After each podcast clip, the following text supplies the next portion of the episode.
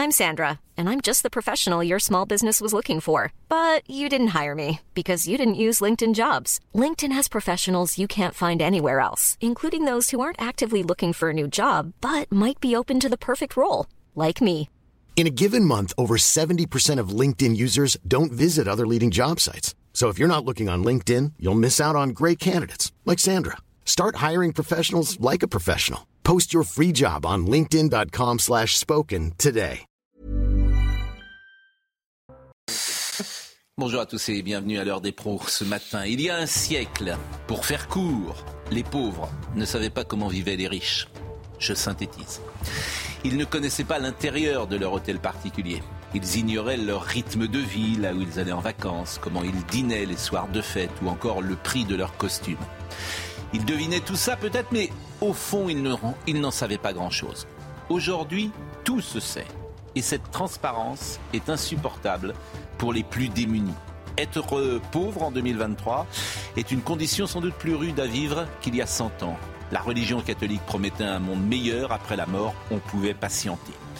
Je ne suis évidemment pas choqué par le grand dîner d'apparat hier soir à Versailles, mais j'ai la chance d'être du bon côté des grilles. Si je rendais le dentifrice, les yaourts, les steaks hachés que j'avais mis dans mon caddie au moment de payer à la caisse du supermarché, mais que mon compte en banque interdise d'acheter au-delà d'une certaine somme, comment réagirais-je quand hier soir des invités de l'État français ont bu des vins à plus de 500 euros la bouteille dans un palais hier de la monarchie, aujourd'hui de la République? Est-ce que je trouverais ça indécent, révoltant, écœurant? J'avoue, je n'ai pas de réponse à cette question. Il est 9h01. Laurence Ferrari, qui est notre icône, notre gloire, et hier soir à Versailles. Merci Pascal. Et elle nous dira tout.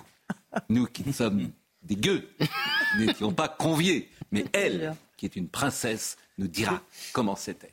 Mais d'abord, Somaya Labiti.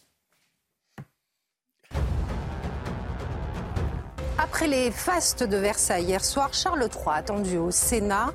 Le roi d'Angleterre va faire un discours devant les parlementaires dans le courant de la matinée. Un an après son accession au trône, le souverain britannique tente d'imprimer sa marque politique et plaide déjà en faveur de liens franco-britanniques renforcés. 42 projets d'attaque terroriste déjoués depuis 2017, dont 15 ont abouti et plus de 5000 individus euh, susceptibles de passer à l'acte. Des annonces faites par Gérald Darmanin dans les colonnes de Ouest France. Le risque terroriste reste très prégnant. Les événements en cours ou à venir, tels que le euh, mondial de rugby ou encore les JO, renforcent notre vigilance, a précisé le ministre de l'Intérieur. Et puis l'épouse du professeur tué près de Dunkerque avoue avoir tué son mari. La femme de 37 ans est passée aux aveux durant sa garde à vue. La conseillère municipale avait d'abord alerté la police en affirmant que son époux avait été victime de cambrioleurs. Le professeur d'université de 51 ans, père d'une petite fille d'un an et demi, a été retrouvé poignardé à mort au domicile conjugal dans la nuit de samedi à dimanche. Olivier D'Artigol, Gérard Carrero, Philippe euh, Guibert qui devrait arriver, Georges Fenech, Gauthier euh, Lebret sont avec nous. Et donc, Laurence, vous êtes euh, présente et je vous en remercie. Alors, je déteste évidemment la démagogie. J'ai lu les tweets de la France Insoumise et j'ai évidemment pas envie de partager ou d'instrumentaliser ce qui s'est dit hier soir. Mais c'est vrai. Parce que je l'ai vu. Et des gens, pour le coup, qui ne sont pas forcément politisés, peuvent être euh, choqués. Mais avant d'entamer ce débat, je voulais savoir comment c'était. Mais écoutez, c'était, euh, c'était, voilà, et c'était pour euh, décontracter. Euh, moi, je pensais que ce serait extrêmement guindé, parce que le protocole de la monarchie britannique veut que vous ne vous leviez pas, ton roi n'est pas de lever, que vous asseyez pas, ton roi n'est pas assis. C'était plutôt décontracté. Il y avait un côté très tactile entre le président et, et le roi, ça n'a échappé à personne. Le président mettant le bras sur l'épaule du roi et vice-versa. On, on voyait vraiment que le souverain britannique était très heureux d'être ici en France, très heureux d'être reçu à Versailles, et qu'il est francophile. Il a fait dans son petit discours, qui était euh, à la fois en français et en anglais, un certain nombre d'hommages à, à la nation française, qui était, euh, ma foi, assez agréable à entendre. Bon, Quand il y il avait dit un les. Français euh, ont du vin, les Anglais ont de l'humour, voilà, tout est dit. Bon, il y avait un aéropage exceptionnel. Oui, il y avait des stars planétaires comme Mick Jagger, euh, Hugh Grant, euh, il y avait des grands patrons de l'industrie, il y avait euh, des gens de la culture. C'était intéressant. Ah, voilà. Moi, en tant que journaliste, c'est un poste d'observation assez, assez incroyable de voir un peu comment se, se déroule ce genre de dîner d'État. J'avais fait d'autres dîners d'État auparavant, et là, c'est vrai que j'étais surprise parce que je pensais que ce serait beaucoup plus guindé que cela n'était. Bon, Mais je comprends que ça puisse choquer. Bon, évidemment, alors il y a 150 172 couverts. 172 couverts. Bon, évidemment, des couverts d'ailleurs euh, exceptionnels. L'assiette dans laquelle ah vous avez euh, mangé. Moi, je suis. D'abord, vous ne l'avez pas prise, vous n'êtes pas prise. Non, on nous a peine les toucher. Mais c'est une assiette, paraît-il, du 18e siècle, c'est ça Oui, puis c'est des. On met en avant les, savoir-faire français. Ça, c'est de la porcelaine de Sèvres, des manufactures de Sèvres. Voilà tout est fait pour que l'artisanat français, euh, l'excellence française soit mise en avant lors de ces dîners. C'est de la diplomatie, de la soft diplomatie, je dirais. Hmm. On essaye voilà, d'envoyer des signaux aux Anglais qui se sont euh, détachés de l'Union européenne à la faveur du Brexit. Bon, évidemment, dans ces cas-là, on parle à son voisin, on parle en face, mais la conversation ne va pas au-delà de deux ou trois personnes. Non, bon, par, définition. Bon, euh, est-ce que euh, le, repas était de grande qualité? Est-ce que les vins? Ah, mais Moi, je pose des questions. Les gens, oui, ils sont... Oui, oui, bien sûr, Pascal. Oui, bien sûr. Et je crois que vous avez apporté le menu, d'ailleurs. Oui, j'ai le menu sous les yeux. Comme ça. Vous m'avez demandé dès hier soir de vous dire quels étaient les vins. Vous avez tout mangé? Je vous ai tout. Est-ce que tout était très bon? Là, on est dans, on est dans l'équipe des choses, Pascal. Mais non, parce que c'est voilà, c'est le, diable est dans les détails. Parce qu'on en revient à ça. À quoi ça sert au fond ce genre de dîner? Parce que oui, évidemment, il y a des gens qui n'arrivent pas à boucler leur fin de mois. J'en parle tous les jours sur le plateau mm. de Punchline. Mais il y a aussi le prestige de la France. Il y a aussi la façon dont on reçoit les, dirigeants euh, étrangers. On ne va pas cracher sur tous les présidents qui mm. reçoivent un roi, une reine ou un chef d'État. Bah, par exemple, c'est vrai que le parallèle, euh, lorsque Donald Trump est venu euh, quelques semaines après l'élection d'Emmanuel Macron, il y avait eu un dîner, je crois, à la Tour Eiffel et ils étaient quatre. Donc ce n'était pas la même chose. Donc là, il y a une volonté de mettre en avant et je veux dire, moi, ça ne me choque pas. Je dis simplement, j'ai entendu ça et en même temps, je ne vais pas faire de démagogie. Donc, on est sur un, sur un fil. C'est vrai notamment que les vins euh, étaient euh, tout à fait exceptionnels. D'ailleurs, on ne cite jamais le prix des vins parce que ça peut choquer les gens. Les gens, ils ne savent même pas qu'il y a des vins à 500 ou 600 euros la bouteille. Évidemment. Que voulez-vous que je vous dise, Pascal? Mais voilà, il n'était pas seulement question de, de mets euh, culinaires. Il était question de l'amitié franco-britannique, l'entente cordiale. on est deux nations qui se sont légèrement affrontées au fil des siècles. Et là, vraiment, il était question de, ramener le, Royaume-Uni de notre côté. Est-ce que vous avez pu échanger avec euh, Emmanuel Macron? Euh, Deux mots euh, à la fin, quand, parce qu'ils ont salué absolument tous les invités. Ils ont fait le tour avec le roi et la reine pour saluer tous les invités. Mhm. Et donc, oui, pour lui, voilà, quelques mots sur comment allez-vous. Voilà, il faut que vous veniez sur CNews, monsieur le Président. Vous êtes l'invité permanent de notre antenne, vous le savez, depuis le temps. Mais il n'y a pas eu d'autres. non, je veux dire, non, mais des échanges je, dis ça parce que, alors évidemment, c'était sans doute pas le, le moment, mais c'est vrai qu'on est fort fortement attaqué parfois par la ministre de la Culture, euh, Madame Amadou Malak, qui était présente d'ailleurs. Qui était présente sur place, qui était urbaine. Qui, urbaine, qui vous a salué peut-être Absolument. Bon, Absolument. Elle ne vous a pas dit qu'on était euh, des fascistes, pas des du tout. droite. Mais euh, j'aurais adoré avoir cette conversation avec elle. Mais bien évidemment. Alors, je voulais qu'on écoute deux ou trois témoignages. Alors, Hugh Grant, ah bah, il y avait deux stars, hein. c'était Mick Jagger et Hugh Grant, pardon, mais euh, voilà, c'était euh, évidemment. Euh, il est d'une beauté, d'un charme. Ah ça, vous êtes amoureux de Hugh Grant Non, mais, je suis amoureux. Je, ah si, si, si, je le sens là. Non, mais je, l'ai trouvé d'abord, j'avais pas eu depuis longtemps, mais il a maintenant une peut-être pas loin de 60 ans, j'imagine, Hugh Grant. Ah, oui, je n'ai pas vérifié le CV, mais amoureux de la France, il vient tout le temps en Provence. Euh, et, il a donné son opinion. Il était avec une jeune femme charmante d'ailleurs à son bras. Je vous propose d'écouter. C'était sa femme d'ailleurs. Euh, c'est ce que me dit Marine Lançon. J'étais rattrapé par la patrouille immédiatement. Marine Lançon dit c'était sa femme. C'était son épouse. Et euh, je vous propose d'écouter quelques réactions après ce dîner officiel. Oui, c'était fantastique. Vous avez raison. Un grand honneur. Et euh, délicieux, les vins sensationnels. et la voisine et, Versailles. Et votre voisine elle, était charmante. Qu'elle était charmante. Vous avez de la chance, la France, d'avoir. De quoi vous avez euh. parlé avec elle?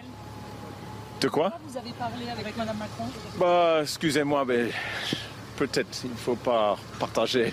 Un petit peu Non, non, il ne faut pas.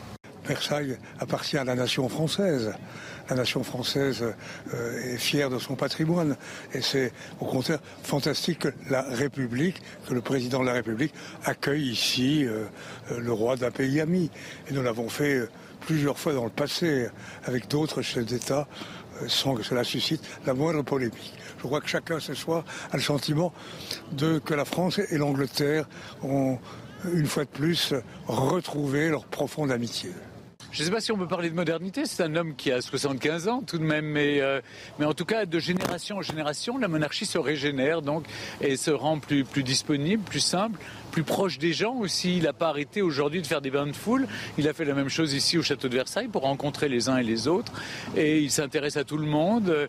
Il est, ce que vous voyez, c'est en lui, c'est ce qu'il est. Il cherche pas à être, il n'est pas du tout protocolaire il sait que le protocole fait partie de son métier, mais euh, il cherche justement à s'en débarrasser le plus possible. Et la reine Camilla est une femme tout à fait charmante, chaleureuse, qui a plutôt envie d'aller, euh, de s'intéresser à la vie des gens.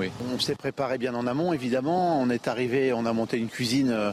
Euh, euh, une cuisine, je dirais, euh, qui n'est pas une cuisine, avec des, des matériels nomades, on va dire. Et puis on, s'est mis à travailler tous ensemble avec Anne-Sophie et Pierre Armé pour euh, délivrer la meilleure prestation possible. On est dans la galerie des glaces, on sert le roi, le roi d'Angleterre, le, le, président de la République. On sait pas une soirée comme les autres, mais en tout cas, je crois qu'étaient réunis autour des fourneaux les, ce, que la profession compte de, meilleur et on a donné le meilleur. C'était un dîner assez exceptionnel euh, où tous les savoir-faire français ont été mis en valeur et où il y avait des artistes britanniques et des artistes français. Donc euh, voilà, c'était euh, une fierté d'être à ce dîner de la, République. Le roi a fait un discours assez charmant, passant de l'anglais au français, se corrigeant même quand il faisait des fautes de liaison en français. Donc ça a instauré tout de suite un petit climat assez sympathique. Et puis on sentait que voilà, il y avait beaucoup de fluidité entre lui et le président Macron. Et puis que toute cette belle assemblée s'est mélangée, français-anglais avec encore une fois la fine fleur euh, euh, de la France et de l'Angleterre. Donc non, je trouve que c'était assez décontracté. J'ai voulu qu'on passe évidemment cette séquence d'hier soir pour saluer euh, cette coiffure hein, qui vous allait si bien. Et je remarque quand même que hier. Parlez-moi de fond, Pascal. Parlez-moi de fond. Bon, mais comment dire Oui, hier vous avez travaillé. Oui, j'étais Vous, vous étiez là jusqu'à 18 ah oui, hier soir à l'antenne, dans 19h Pascal. 19h. c'est 17 Non, vous étiez 19h, bien sûr. Et je, alors je voyais, je voyais arriver les euh, invités. Je savais vous-même que vous l'étiez. Je voyais à l'antenne. Donc comment avez-vous fait pour pour rallier ce, J'ai fait comme tout le monde. Vous avez pris un taxi moto parce que c'était non mais sérieusement, c'est une question. La, sécurité était très importante ah hier soir. Ça a été un déploiement de forces de l'ordre euh, assez incroyable tout au long du trajet euh, jusqu'à Versailles. Bon, euh, évidemment, moi je ne veux pas polémiquer, évidemment, et, je précise que tous les vins étaient offerts. C'est pas votre genre, Pascal. Comment De polémiquer, vraiment. Non, je vous assure, je ne veux pas polémiquer parce que euh, je trouve qu'il y a de la démagogie, euh, évidemment, mais tous les vins étaient offerts, me dit-on, hier par les producteurs hier soir. Ça n'a rien coûté aux contribuables et c'était destiné à célébrer la production française en la matière. C'est vrai. Mais en même temps, je veux dire, il y a quelqu'un qui m'a dit, moi, je n'ai pas fait attention, le dentifrice, par exemple, a, quasiment doublé. Mhm. Quelqu'un qui m'a dit, voilà, je payais un tube de dentifrice dans les supermarchés 2,20 euros, ça coûte maintenant 4,50 euros. Mhm. je n'arrive même pas à comprendre comment d'ailleurs le dentifrice peut doubler. Mais bon. Donc est-ce que selon vous, d'ailleurs écoutons Robert Ménard avant de vous donner la parole sur ce thème, est-ce que vous êtes choqué ou pas euh, par cela? On peut le traiter. Écoutez Robert Ménard, ce qu'il disait ce matin. C'est juste l'image de la France. Enfin attendez, on va le recevoir comment? Déjà, on lui a fait le coup il y a quelques mois de ne mm. pas venir parce qu'il y avait des manifs partout, c'est quand même à la limite de, la, correction. On le reçoit et puis on a besoin, on a besoin de la Grande-Bretagne. Et puis il n'est pas n'importe qui. Non, moi ça me choque pas. J'entendais quelqu'un qui disait, oui, qui se présentait comme gaulliste, qui disait, on, il faut, il faut pas faire ça, les pauvres et tout. Bien sûr, ça règle pas le problème de la pauvreté. Mais enfin, parce que De Gaulle, il recevait pas avec faste tous les hommes politiques. Bien sûr qu'il a raison de le faire. Je me tourne vers vous, naturellement. Mais on aurait pu, on aurait pu s'attendre dans un contexte d'inflation de, alimentaire à ce niveau-là, de difficultés euh, terribles. On aurait pu s'attendre à un tsunami de réaction dans le pays. Moi, je ne l'ai pas senti hier, première chose. Puis vous savez, dans la, dans la culture populaire, il y a aussi la fierté que notre pays puisse recevoir et bien recevoir. C'est-à-dire, moi, je viens d'un milieu modeste, mais euh, et je vois autour de moi euh, sur certains grands moments de la nation, quand il faut mettre les petits plats dans les grands, euh, j'ai pas souvenir dans ma culture familiale d'une opprobre ou d'une dénonciation, mais plutôt d'une fierté. Et je crois que ça existe toujours, ça. Mhm. Donc vous, c'est quelque chose qui ne vous a pas... Euh, non, du tout. Alors, après, mais ces deux sujets... voix euh, non, mais c'est quand entre guillemets. Pas Moi, j'ai vu. Mais les voix à gauche, les voix à gauche qui ont essayé de, de, de filer, ce, de faire ce récit hier, ne sont pas tant relayées que ça dans le pays. Euh, et sur ce sujet comme sur d'autres. Par contre, j'attends une gauche combative sur la question du carburant aujourd'hui, sur la question du pouvoir d'achat. Voilà, c'est deux questions assez différentes. Oui, moi je suis toujours fier quand la France offre au monde les images du meilleur d'elle-même. On a tellement l'occasion ces derniers temps, et vous en savez quelque chose sur ce plateau, de, de narrer les violences, les horreurs qui se déroulent actuellement en France et les difficultés. Vous avez parlé à juste titre de, difficultés économiques pour les Français. que quand on voit la France à son meilleur, on ne peut pas ne pas être, être réconforté. et, je constate quand même une chose, c'est que c'est toujours la monarchie, quelque part, revient au service de la République. Hum. C'est-à-dire que la, la, République, quand elle veut offrir le meilleur d'elle-même, qu'est-ce qu'elle offre? Elle offre Versailles. Et quand elle veut honorer ses héros, qu'est-ce qu'elle offre? Elle offre les invalides construit par Louis XV, pour ceux qui ne s'en souviennent pas. Donc, effectivement, il y a toujours, et c'est d'ailleurs bien comme ça, c'est ça l'histoire, il y a une synthèse formidable entre ce qui furent un certain nombre de réalisations de la monarchie et, la République. Depuis le, camp du drap d'or et l'entretien avec Henri VIII. Je crois que c'est en 81 ou 82, euh, François Mitterrand est élu et il y a un grand rassemblement à Versailles. Et bien sûr, et on l'avait critiqué à l'époque. On l'avait critiqué, puisque euh, François Mitterrand était vraiment euh, tout à fait entré dans les chaussons du monarque républicain. Absolument. Mais alors simplement, j'ajouterais un petit bémol. Je ne sais pas exactement pourquoi il y a eu quand même une certaine indifférence populaire il m'a semblé, j'ai regardé à la mmh, télé comme tout le monde, il m'a semblé qu'il y avait très peu de monde. Alors est-ce que c'est parce qu'on a tellement dit aux gens que ça allait être filtré qu'on Et on va voir les audiences, de la, les audiences télé aussi pour voir si ça a été suivi. Mmh. Voilà. non mais c'est vrai, vous avez raison. Et c'est d'autant plus frappant, c'est que moi j'ai passé des images d'archives de la visite d'Élisabeth II mmh. en 1972 où Paris est noir de monde avec Georges Pompidou. Mais j'explique ça parce que c'est la télé qui change tout. Oui. C'est-à-dire qu'avant, euh, tu n'avais pas accès, tu ne voyais pas euh, en 72 de la même manière. Aujourd'hui, tu as les images partout. Bah, c'est aussi les personnalités qui changent tout. Bah, qu'est-ce que tu vas aller sur les Champs-Élysées Mais Charles III est moins quand, aimé Quand tu sais que ça va être télévisé. Et Emmanuel Macron n'a pas la prestance d'un Georges Pompidou ou d'un général de Gaulle. Les rencontres sont quand même en deçà des personnalités précédentes. Écoutez, euh, d'abord c'est possible, ce que vous dites, mais comme tu sais que tu vas avoir mieux dans ton poste, devant ton poste, que si tu allais. Mais il faut voir les audiences télé, justement, si les des chaînes qui ont décidé de ne parler que de ça. Oui, ça va marcher parce qu'il y a une appétence pour euh, pour euh, l'apparat et pour son grand, grand moment. Moi, je pense, voilà. Moi, je vais vous dire, il y a une radio qui hier, qui disait que 80% des auditeurs n'en avaient rien à faire. Oui, mais c'est toujours pareil. Les gens, ils disent qu'ils en ont rien à faire et puis ils, regardent quand même. parce que tu vas pas dire, je suis passionné par la reine d'Angleterre. Voilà, c'est pas, c'est pas très, très chic. De je suis sûr que qui était chez lui hier à 15 h même s'il disait, j'en ai rien à faire du roi d'Angleterre, eh bien, je suis sûr qu'il a regardé la télé. Moi, je suis convaincu qu'il y aurait eu beaucoup de monde. Je vais vous dire, hier, moi, j'avais un peu ironisé ces dernières heures sur cette visite. Et hier, il se trouve que je voyais sur le tapis rouge défiler toutes les stars. Euh, bon, voilà, t'es comme tout le monde, tu regardes, oh, il est là, lui, il est pas là, oh, il a vieilli, oh, elle est belle, oh, elle est bien habillée. Bon, c'est ça la réalité. Intéressant aujourd'hui. Mais, non, mais qu'est-ce que vous voulez que je dise? On est tous pareils. Ça veut pas dire que il n'y a pas que ça dans nos vies, mm. mais il y a aussi ça. C'est-à-dire qu'on regarde. Par contre, heureusement que ça a été annulé au moment de la réforme des retraites, hein, parce que si on avait eu ces images-là en pleine réforme des retraites, alors là. Il y aurait eu du monde autour du château. Georges qui n'a pas parlé. Georges. Non, moi, moi ce que. Vous n'étiez pas invité, vous J'étais pas invité. Ah oui, vous n'êtes pas, vous pas invité. Bah, vous, euh, ah, vous avez mal intrigué, hein, franchement. Vous auriez pu. Vous avez fait des grands dîners d'apparat, j'imagine, des dîners d'État. Arrivé, oui. Lequel dont vous vous souvenez, par exemple L'étranger, oui. Ah oui, des grands dîners d'apparat comme, ça, Non, mais oui, mais vous étiez député. Au dîner avec des chefs d'État, ça m'est arrivé comme oui. député. Mais vous n'avez jamais été invité à l'Élysée dans un grand dîner d'apparat, c'est pas si fréquent, jamais. Ah ouais, Moi, ce que je regrette, c'était le 14 juillet où on rentrait dans l'Élysée. Effectivement, ça, c'était formidable. Non, ce que je voulais dire, oui, parce que c'est des traditions. C'est dommage qu'elles soient perdues. Mais, mais, non, ce que je voulais dire, c'est que c'est les rayonnements de la France, ça. Hmm.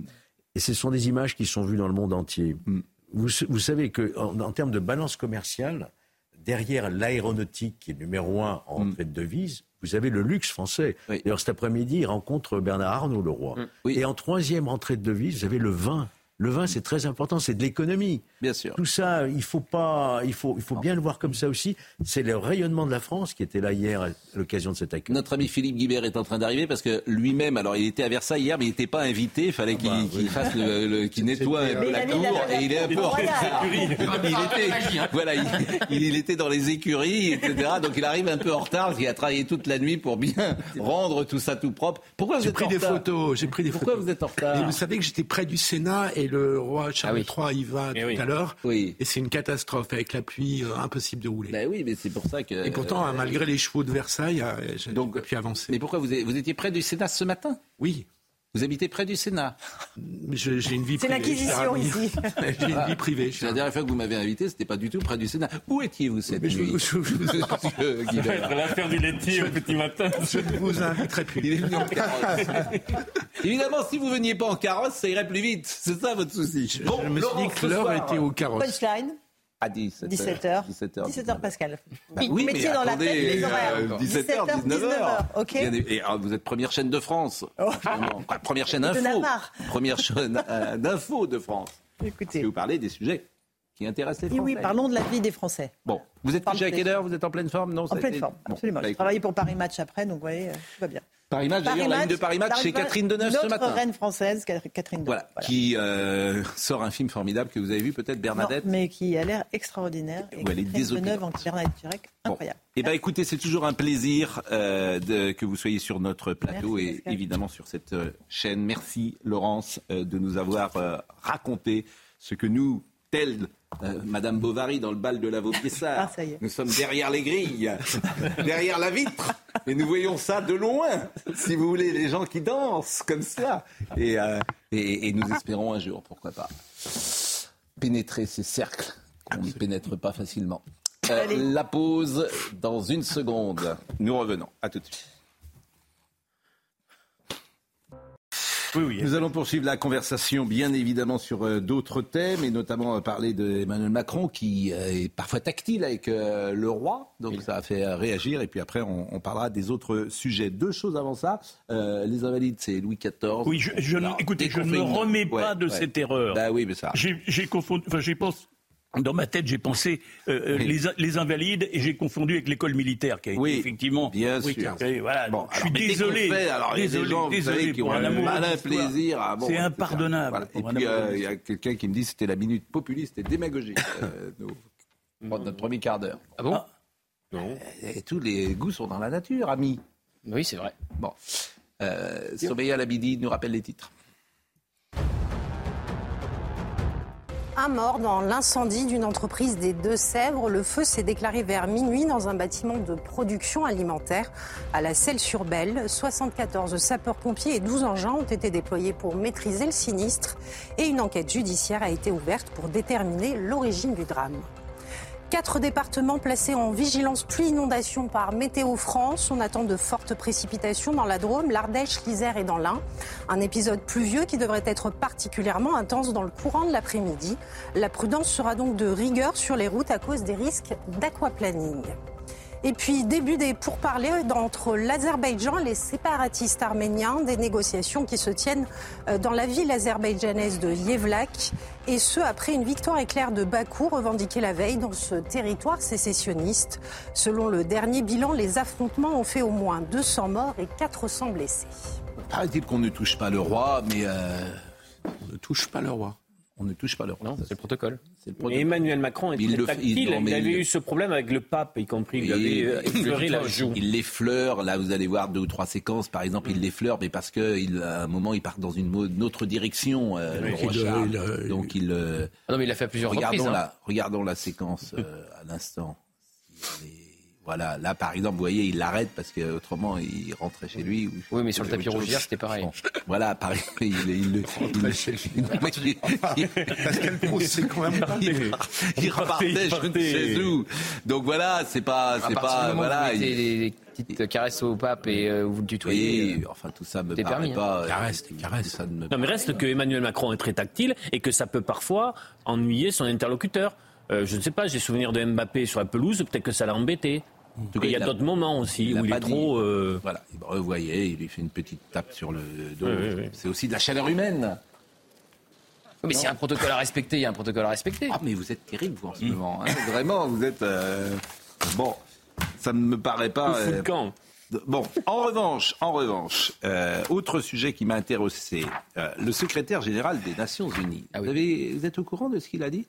Antonio Guterres, il a livré un long discours mardi à la tribune, c'est pour l'ouverture de l'Assemblée générale des Nations Unies, mais je pense qu'on est de- vraiment chez les fous. hein. Il a évoqué l'égalité entre les femmes et les hommes à travers le monde, et au passage, il a critiqué la France dans son choix d'interdire le port de la baya dans les écoles publiques. Et il a fait un parallèle avec les pays islamistes, ce qui est quand même euh, euh, Mais l'ONU me paraît en général effrayant. Mais Bon. M. Gutiérrez est très... On l'écoute, on l'écoute, Ah, euh, Gérard, et, et je vous propose Oui. euh, ensuite de réagir.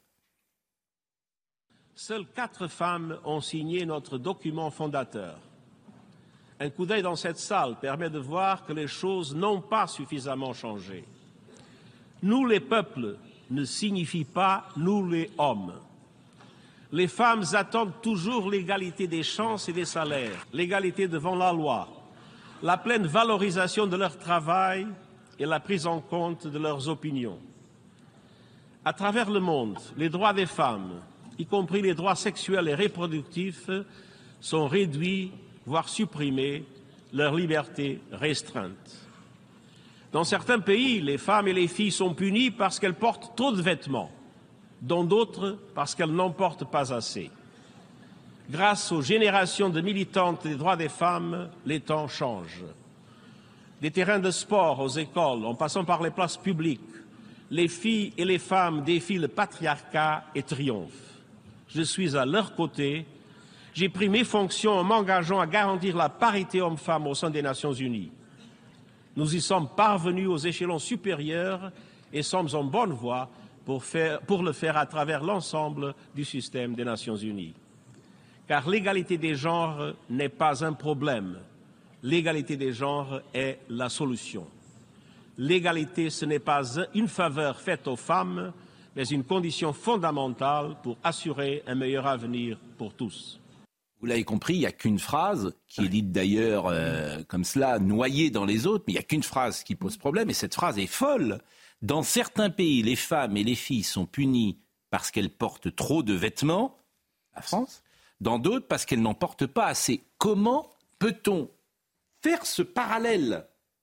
Je trouve ça invraisemblable. C'est invraisemblable. C'est invraisemblable. Gérard Carrero. Oui, alors vous savez, Ant- Antonio Gutiérrez est un homme qui est plutôt, je dirais, dans la lignée des tiers-mondistes. C'est un secrétaire général de- des Nations Unies qui est lui-même très controversé. Et j'ai pas été tellement surpris. Euh, il, se- il se trouve que j'ai souvent des échos de, de lui parce que ma fille travaille à l'ONU à New York et, et elle, elle me dit souvent des petites choses de ce genre. Il, est né- il ne comprend manifestement rien à la laïcité à la française. Donc c'est pas, je dirais, c'est pas surprenant. Il emboîte le pas évidemment. Oui, il a de mais c'est- mais quand même mais c'est sur nos sociétés. Au niveau d'un au niveau d'un secrétaire général Ah, de l'ONU vis-à-vis de la France, c'est scandaleux. Ah oui, qui est quand même un des pays fondateurs euh, de, de l'ONU. membre du Euh, Conseil de sécurité, ouais. Mais l'ONU, il faut savoir qu'il y a des commissions des droits de l'homme où euh, on a, on retrouve l'Arabie Saoudite et qui la préside Russie. même, qui préside. l'Arabie Euh, Saoudite ce qui montre que l'ONU, euh, euh, la, la signification en termes de valeur démocratique de l'ONU euh, est quand même très discutable. hein. Euh, quand vous avez l'Arabie Saoudite et la Russie et d'autres pays dictatoriaux qui participent à une commission des droits de l'homme, c'est pas vraiment crédible. La deuxième remarque, c'est qu'il faut bien comprendre que notre position de la laïcité à la française, qui vient de notre histoire, est une exception française. C'est-à-dire que même en Europe, même dans les autres pays européens, il n'y a pas les mêmes règles. Enfin, il ce qui ne justifie Il en n'y a pas rien. euh, en Pologne ou en Hongrie. Ce qui hein. ne justifie en rien, oui, mais en Allemagne, vous allez pouvoir en trouver, et la, réaction sera différente. Et donc, euh, ça ne justifie en rien la phrase de Guterres qui est ce invraisemblable. Ce qui me gêne, c'est que ce discours à ce niveau-là, à l'ONU, va tomber dans les oreilles Ah, au évidemment. Pakistan. Vous voyez, même à l'ONU, on considère que, de leur point de vue, la France est islamophobe. puisqu'elle C'est ça qui m'inquiète, c'est que ça tombe dans les oreilles. C'est sur les violences policières, et puis c'est la répression. Eh oui, Et surtout, c'est- nous renvoyer dos à dos avec l'Iran qui Ah, tue sûr. si vous portez pas correctement le voile. On se souvient Non, tous de la jeune Massami. Donc on renvoie dos à dos le pays des Lumières qui interdit la baïa dans les fait. écoles, pas dans la rue, avec un pays qui tue, avec des pays qui tuent si vous portez mal le voile, la burqa ou la baïa. C'est ça qui est quand même incroyable. Il y a un lobbying, il y a un lobbying des pays islamistes très fort à l'ONU. Voilà, c'est ça la réalité. C'est vrai aussi au niveau européen. Hein. Euh, Il y a des décisions. euh, Absolument. En tout cas, c'était une phrase sur laquelle je voulais vous faire réagir. La fraude sociale, euh, je voudrais qu'on poursuive, évidemment, euh, cette séquence après la diffusion euh, largement partagée de YouTube d'une vidéo dans laquelle un homme prétend percevoir 1800 euros net de revenus mensuels sans rien foutre. Le gouvernement a réagi. Je crois que c'est euh, nous, on l'avait découvert évidemment sur les réseaux sociaux. Et, euh, Sur le Prats qu'il avait signalé. Voilà, qu'il avait signalé. Je crois qu'on a été les, les premiers. premiers à en parler. Personne n'en a parlé, puis maintenant tout le monde en a parlé On a fait ensuite. très bonnes audiences et donc tout le monde a emboîté le pas. Ça, je n'irai pas jusque-là, mais, mais, mais en tout cas, euh, il y a eu des réactions politiques. C'est surtout ça qui est intéressant. Alors, euh, pour ceux qui ne connaissent pas cette vidéo, juste quelques secondes pour la rappeler. je perçois le cumul de l'AAH et de l'ASS jusqu'au 31 décembre 2026. Et je perçois le cumul de l'AAH, l'ASS, APL jusqu'au 31 décembre 2026, soit 1800 euros net par mois qui tombent dans mon compte sans rien foutre, sans bosser. Vive la France, alhamdoulilah. Parce que tous ces salariés-là, tous ces crétins de salariés qui se lèvent le matin pour aller bosser, qui sont hypocrites, qui, qui baissent leurs pantalons devant leur patron, tous ces crétins de salariés, et bien ces crétins de salariés, dans leur bulletin de paye, on enlève les cotisations sociales. Et ces cotisations sociales, elles payent mon AH. Alors, je vous propose de voir le sujet de Mathieu Deves, parce que maintenant, il y a eu des réactions, et, et notamment son avocat a réagi. Après le scandale, la défense du youtubeur s'organise, une défense pour le moins improbable, comme en témoigne ce communiqué transmis par son avocat. Cette vidéo n'est en rien la reconnaissance bravage d'une escroquerie aux aides sociales, mais bien la preuve des importantes vulnérabilités psychiatriques connues par notre client. Selon lui, le youtubeur connaîtrait également des problèmes familiaux et professionnels. Toute cette affaire aurait même abouti à son hospitalisation hier matin. De son côté, le gouvernement fait preuve de sévérité. Nous allons mettre dans le projet de loi de finances un délit de promotion de la fraude. Il faut que l'on puisse condamner celles et ceux qui font la promotion de la fraude fiscale, sociale, avec la plus grande fermeté. Et c'est la raison pour laquelle il y aura un dispositif dans le projet de loi de finances que nous défendrons dès la semaine prochaine à l'Assemblée avec Bruno Le Maire. En attendant, une enquête administrative a été ouverte à l'encontre du youtubeur. Si une fraude est avérée, des poursuites seront engagées et les aides indûment perçues seront recouvrées. Pardonnez-moi, mais le ministère des Comptes Publics, il, il est à côté. C'est pas, c'est- c'est- c'est- ce qui est important, c'est pas tant euh, la publicité sur la fraude. C'est la fraude. Mais bien sûr. Et c'est l'absence de C'est- contrôle. Mais exactement. Ça. Ils sont complètement à côté. Une Parce que nouvelle ce fois. cas est exceptionnel. Il y en a mais pas il n'est pas exceptionnel en fait. La vérité, Non, mais c'est que qu'il le fait remettre à plat Oui, et voilà. que des gens qui fraudent sociale en- Oui. la fraude sociale en France, vous n'imaginez pas ce que Bien ce sûr. doit être. Créer un délit d'incitation à la fraude, ça change rien. n'imaginez pas ce que ce doit être. Bien sûr. Que C'est ça la vérité. Mais ça a déjà été, on va à chaque fois refaire la, la- la même Oui, euh, discussion. chiffré, hein. Ça a déjà été euh, sûr. instruit. Il y a déjà des commissions, des euh, commissions indépendantes d'enquête, 20 qui ont, milliards. qui ont travaillé 20 sur le niveau de Pascal, qui ont travaillé sur le niveau de fraude sociale. Oui, il y a de la fraude sociale. Elle n'est pas au niveau à laquelle vous la présentez. Il faut des contrôles, il faut des sanctions. Bon, 20 Et sur cette actualité-là, Ah. il faudra voir si la fraude est établie ou pas. Mais en fait, c'est toujours la même chose. Mais oui, il y a c'est le toujours la même réel, chose. il y a le réel dans lequel on vit. Donc, Mais je vous parle du réel, moi. Plein de gens parfois qui sont arrêtés. Et on sait très bien qu'ils sont arrêtés pour rien. Pour rien. Vous le savez comme moi, Arrêtés des médecins qui font des. Des honnêtes gens. Ah oui, euh, ça, bah, s'appelle oui. la fraude sociale. Oui, bien sûr. Bon. Donc, mais c'est partout en fait. Les gens Oui. qui sont là trois mois, Il y a les non-recours aussi. Bon. Il y a une tiers des vous, personnes qui arrivez devraient relever derrière, du RSA qui ne le vous- touchent pas. Et vous, vous arrivez derrière et vous dites non, ça existe peu. Alors que c'est contredit Non. par nos vies. Non, c'est pas que ça C'est existe contredit peu. parce que on le sait. C'est-à-dire que euh, de la même manière sur euh, les emplois, sur, faut, en fait, faut tout remettre à plat. Vous le savez bien. Pareil pour le chômage, il faut tout remettre à plat. Mais il y a qu'on énormément de contrôles. Je crois qu'on peut, hélas, pas tout La contrôler. la carte vitale, la par carte exemple. vitale, je crois qu'il y a Ouais. 75 millions Oui, de cartes vitales. euh, pour, on est 67 euh, millions. On n'est de- pas passé malheureusement les- à la biométrie, il aurait fallu. Et, voilà. sur les- Et pourquoi on n'est pas passé? Oh, À la biométrie, ça aurait été compliqué. de mettre. euh, Et pourquoi, à votre avis? Non, c'était compliqué techniquement. bah, Il est possible qu'on achète une sorte de paix sociale de cette Ah. Moi, je, je m'interroge aussi sur les, jusque-là, mais- Bon. les arrêts maladie, Oui. dont- sur lesquels il y a une fraude euh, importante Massive. et qui explique une partie de l'absentéisme Oui. Dans les administrations ou dans les entreprises, mais en particulier dans certaines administrations. Et je n'ai jamais compris pourquoi les pouvoirs publics n'arrivaient pas à contrôler les médecins. Euh, je veux dire, là, mon expérience d'ancien directeur de service dans, dans des administrations montre qu'il y a des médecins qui fraudent ouvertement. Et ça m'a profondément choqué parce que ça coûte très cher, ça. Et c'est une forme de fraude sociale. Euh, euh, complètement. Et ça s'accentue avec le Covid et les visioconférences. Maintenant, Non, mais il y a un tabou en France. Il y a la fraude sociale et la fraude fiscale. Alors, toute combattre les deux. Toujours la gauche, la gauche a toujours stigmatisé la fraude fiscale. La fraude fiscale parce que la fraude fiscale c'est censé être les entreprises, les patrons, les riches. Bah et la fraude sociale c'est censé être les pauvres, les malheureux, les bon. Et du coup, chaque fois, on nous fait le même numéro. Et d'ailleurs, Olivier, que j'aime beaucoup, nous a fait un peu ce numéro, c'est-à-dire, oui, mais euh, c'est pas grand-chose par rapport à. Ah, c'est pas vrai. les estimations des meilleurs spécialistes les mettent à peu près au ah même niveau. Les milliards de la France. L'estime que je vous porte, Gérard, je suis Les meilleurs spécialistes. Gérard. C'est la, fraude fiscale mais aussi dans la gauche. Euh, on est d'accord sur le fait qu'il faut combattre les deux. Non, tout le monde est d'accord. C'est bien de l'optimisation fiscale aujourd'hui, parce que la fraude fiscale, quand vous êtes salarié, je ne vois pas comment vous pouvez frauder l'État, hein, si vous me permettez. Absolument, ouais, vous avez absolument raison. impossible, puisque le prélèvement à la C'est intéressant ce que vous dites. Certaines formes d'optimisation. Oui. Quand bah, des cabinets fiscalistes disent quand tu gagnes plus d'un million, tu es bien bête si tu payes euh, trop d'impôts parce qu'il y a des techniques pour maintenant d'échappement à l'impôt. Bah, c'est euh, pas d'échappement. Après, c'est c'est de permettre. Euh, ça, c'est la vie. Il y a un sujet. Après, on vit dans un système. Il y a un sujet. on vit dans un système où le sujet, c'est la loi. C'est la loi. Le sujet, c'est pour moi, c'est la loi. Si vous commencez à arriver en dehors de la loi, ça s'appelle un autre régime. Mais des formes d'optimisation agressive, disons. Mais il n'y a pas, c'est la loi, cher ami. Pas la loi. Oui, mais tu peux on change la loi. Alors vous pouvez changer la loi. Vous pouvez dire on change la loi. Oui. Mais autrement, moi, bah, le système a, a, a favorisé outrageusement. Le système. Moi, vois-tu euh, comment il s'appelle euh, euh, Le système a favorisé outrageusement la libre circulation des capitaux. les champions du monde de la fiscalité oui. Si vous voulez parler, Philippe Guibert, qui arrive Non, je dis le système a favorisé outrageusement la libre circulation des capitaux, qui fait qu'aujourd'hui, tu peux largement échapper. Plus tu es riche, plus tu peux échapper à l'impôt.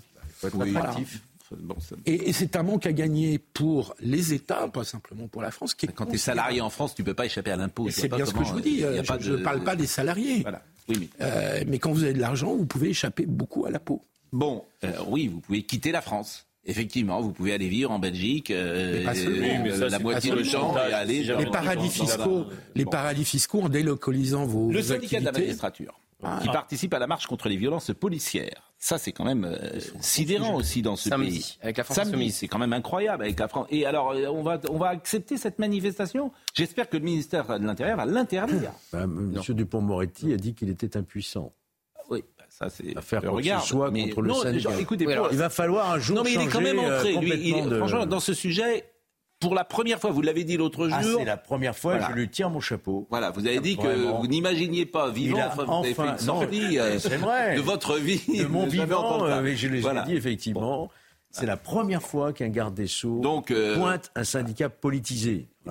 c'est le début de l'année, on est réconcilié maintenant avec tout le monde. Avec qui? Avec tout le monde, parce qu'on est fâché avec tout le monde. Donc au moins, on peut se réconcilier avec tout le monde. Et M. Dupont-Moretti, il peut venir maintenant. On est amis. Voilà, on a dit du bien de lui. Tony Pitaro, regardez le sujet. C'est une présence qui suscite la colère des syndicats de police. Pour Alliance, la participation du syndicat de la magistrature à la marche unitaire est inacceptable. Nous, Alliance, c'est clair, on demande au ministre de l'Intérieur d'intervenir pour faire interdire cette manifestation qui, pour nous, une manifestation qui n'a pas lieu d'être parce qu'on considère qu'il s'agirait ni plus ni moins d'un outrage public généralisé. La semaine dernière, le syndicat de la magistrature avait déjà été au centre des débats en participant à la fête de l'UMA. C'est un syndicat qui se veut politique et qui d'ailleurs l'affiche et l'affirme. Et ils ont un a priori euh, contre les institutions, notamment la police. Depuis 40 euh, ans maintenant, ils considèrent qu'il faut avoir un préjugé en faveur du voleur plutôt que la police. Ce qui est inquiétant, c'est de voir ce syndicat de magistrats participer à cette manifestation dite unitaire le 23 septembre, en réalité qui ne rassemble que des gens de l'ultra-gauche, que ce soit partis, euh, politiques, associations, euh, syndicats, on peut quand même se poser la question de savoir si c'est la place des juges euh, d'être dans des manifestations de ce type qui jettent un discrédit sur les forces de police. Ce samedi, Plus d'une centaine de marches se tiendront dans toute la France. Est-ce que vous êtes d'accord avec les propos que votre frère tenait euh, dans, dans le sujet Est-ce que vous, est-ce que vous êtes d'accord avec C'est lui vous qui voyez double. Hein. Moi, je Est-ce que suis vous êtes toujours à d'accord la avec- cohérence de mes avec propos, votre, mon cher votre frère Jubeau Voilà. Non, mais est-ce qu'il faut interdire la manif? Non, Sérieusement. Non, non, la, la manif, il faut pas l'interdire. Il faut arrêter d'interdire les manifs. Oui, Ah oui, Ça, mais c'est alors, une euh, liberté donc, fondamentale. alors, première chose, est-ce Par qu'il faut, contre- par contre, est-ce là qu'il où- faut interdire euh, aux magistrats de se syndiquer? Ah, euh, non. Je pense qu'on peut avoir des syndicats professionnels. Donc, Vous êtes quand même sur. euh, C'est un Bon, deux de- mauvaises réponses. Olivier. Fin du temps de parole. Pascal Pro, cette année, c'est- il ferme tous les robinets, là. Ah non, mais syndicat professionnel qui défend les intérêts de la profession, Oui, oui, les salaires, les retraites. D'accord. Ouais. Mais un syndicat Mais pourquoi qui- les militaires alors ils ne sont pas Ah, syndiqués les militaires, c'est la, grande muette, hein, ça, on parle pas, là, pas. Oui, mais pourquoi L'argument. Maintenant, voilà, le l'argument. pensée, s'il n'y avait pas de syndicat à la magistrature, je me porterais beaucoup mieux. Oui, Voilà. d'accord. Mais les Vous savez que ce n'est pas une loi qui a prévu ça, c'est un arrêt du Conseil d'État en 1972, l'arrêt Obrégo. Avant, il n'y avait pas de. Et non, ils se sont constitués euh, euh, comme ça, euh, après les événements de 68, le 8 juin 1968. Et on, on peut pas arrêter ça. Et euh, ils ont été reconnus par le. Non, mais je pose vous, une question. euh, Les militaires ne sont pas. C'est une qui question. va j'ai oser le le faire? Moi. Mais vous- Je le dis. Il faudrait que vous Non, non, mais je, je, propose. Il ne faut pas que vous arriviez au pouvoir, hein, parce que vous dangereux. interdisez les manifs, vous interdisez les syndicats. Mais je veux dire, on va, on va, on va Les prendre l'exil. Non, mais les vous. militaires, les militaires Oui, ils n'ont pas, le droit de syndiquer. Ouais, ouais, ouais. Non, mais les militaires, c'est une tradition euh, Eh ben, dans la une République. tradition pour les Si vous accédez au pouvoir, vous nous donnez combien de jours pour quitter le pays Parce que là, ça va. On va prendre le maquis. On va prendre le maquis. C'est ce que disait Robert Ménard ce matin. Je veux dire, si par exemple, je- par le plus grand des hasards, je me retrouve devant un, vous magistrat. Exactement. Oula. syndicat et Ou un policier, magistrature. un policier. Bon, avec tout ce que j'ai dit à l'antenne depuis des années Vous êtes cuit sur, le, sur le syndicat, vous pensez que je vais être serein dans son bureau? Non, vous Non. croyez que Nicolas Non, si vous n'êtes pas innocent, on vous viendra témoigner contre vous. Ah, Olivier, Il faudra vous trouver un remplaçant. Hein. vous croyez que Nicolas Sarkozy priori, euh, Oui, oui, oui. oui. était serein lorsqu'il se retrouve devant un juge qui le condamne alors qu'elle avait fait appel à le faire battre Vous parlez de Madame Tepo, c'était Madame Tepo Oui, Il n'y a pas que Mme Thépeau, il a la présidente aussi de la Cour d'appel Oui. qui a été condamnée. Non, mais sur l'interdiction, Est-ce il y a que, une est-ce question. que vous, est-ce que, est-ce que vous pensez qu'un policier qui va comparaître les- devant un juge du syndicat magistrature pour euh, usage des armes va être serein Non. Je voudrais qu'on Hein. écoute Robert Ménard, c'est parce qu'il était ce matin avec Sonia Mabrouk. Je ne sais pas si simplement euh, Marine l'a euh, dans la machine, si j'ose dire, mais euh, euh, Robert Ménard, il, il est pour interdire un syndicat de la justice, c'est intéressant, mieux que d'interdire à la manifestation. Elle n'a pas tort, Sonia, de me rappeler ça. Bon, en tout cas, euh, je m'aperçois que, et c'est en parallèle, euh, les Français soutiennent la police dans l'utilisation de leurs armes. C'est selon une note de- 84%. Eh oui, c'est très intéressant. Et là, aussi. 65% chez la France Insoumise. Mais oui, Chez les sympathisants. très Donc il y a un décalage entre les cadres et les sympathisants. Mais, il y a- mais c'est- moi, je me tue à dire, il y a un décalage entre l'espace médiatique, les gens qui parlent. Voilà, par exemple, j'ai- j'ai- je, je le redis parce que je l'ai vu il y a 48 heures, j'ai vu des gens sur un plateau de télévision euh, ne pas accepter que des policiers entrent dans une euh, classe euh, pour aller che- prendre. C'était ce- moi. ce- mais, mais pas que vous, non, mais ils étaient tous d'accord sur un plateau de permettez télévision. euh, Et en fait, plus le temps passe, plus les gens disent bah oui, c'est très bien. En fait, c'est très bien ce qui s'est Oui, oui, passé. mais après, on a le La parole s'est un peu libérée là-dessus. C'est très bien parce que les insultes euh, de ce jeune garçon de 14 ans méritaient ça. Une permettez que je fasse appel à mon frère Oui. Euh, J'ai regardé quand même les revendications de cette manifestation. Il y en a une qui mérite quand même d'être euh, écoutée. C'est la loi de 2017 sur l'usage des armes de la police qui est extrêmement mal rédigée. Et on l'a dit 50 oui. fois. Oui. Et notamment, Vous l'avez euh, déjà dit. mais on l'a dit 50 fois. C'est-à-dire que, quand même, il faut regarder les choses. Mais c'est la loi de- qu'il faut changer. Il faut, le- C'est faut la la, loi, préciser. faut la préciser. Bien sûr, vous avez parfaitement raison. J'ajoute- Les cinq cas dans lesquels le policier peut tirer, il y a un, un cas Un cas qui pose Qui est flou. qui est flou. Et qui ouvre la situation qui Quand a c'est donné flou, il y a un loup, comme disait Martine Aubry, qui elle-même est évidemment inquiétée parce qu'elle aurait ouais. donné euh, un emploi fictif à quelqu'un, c'est bien ça? Oui, là, il y, a- il y a une enquête, c'est une information de nos confrères, effectivement, qui est ouverte contre Martine Aubry. Non. Et je croyais que la gauche était euh, irréprochable, morale. Arrêtez, arrêtez. En tout cas, le, PSL, le PS et le PC Oui. ne participent pas à cette manifestation de samedi. Je tiens à le souligner. Vous vous rendez compte Ne vous le- 84 ça ne vous intéresse pas, hein, mais toute la gauche n'est pas derrière cette Mais le PS, manifestation. oui, mais enfin le PS, ils, ils sont à 1,64. Qu'est-ce que vous voulez que je dise? Sont Et pas alors, c'est le PS pas quand même. gens. mais sur l'interdiction de la manifestation, il y a une intégrité. bon, intégrité physique menacée, soutenez-vous les policiers qui font usage de leur arme de service 84% des, des gens disent oui. Parce qu'en fait, la vérité, c'est que vous, moi, etc., on n'aura jamais un problème avec la police. En tout cas, jamais. Mais on, non, mais on n'aura jamais un problème de refus d'obtempérer. Ça n'arrivera jamais, en fait. Non. Jamais. Non, non. Jamais.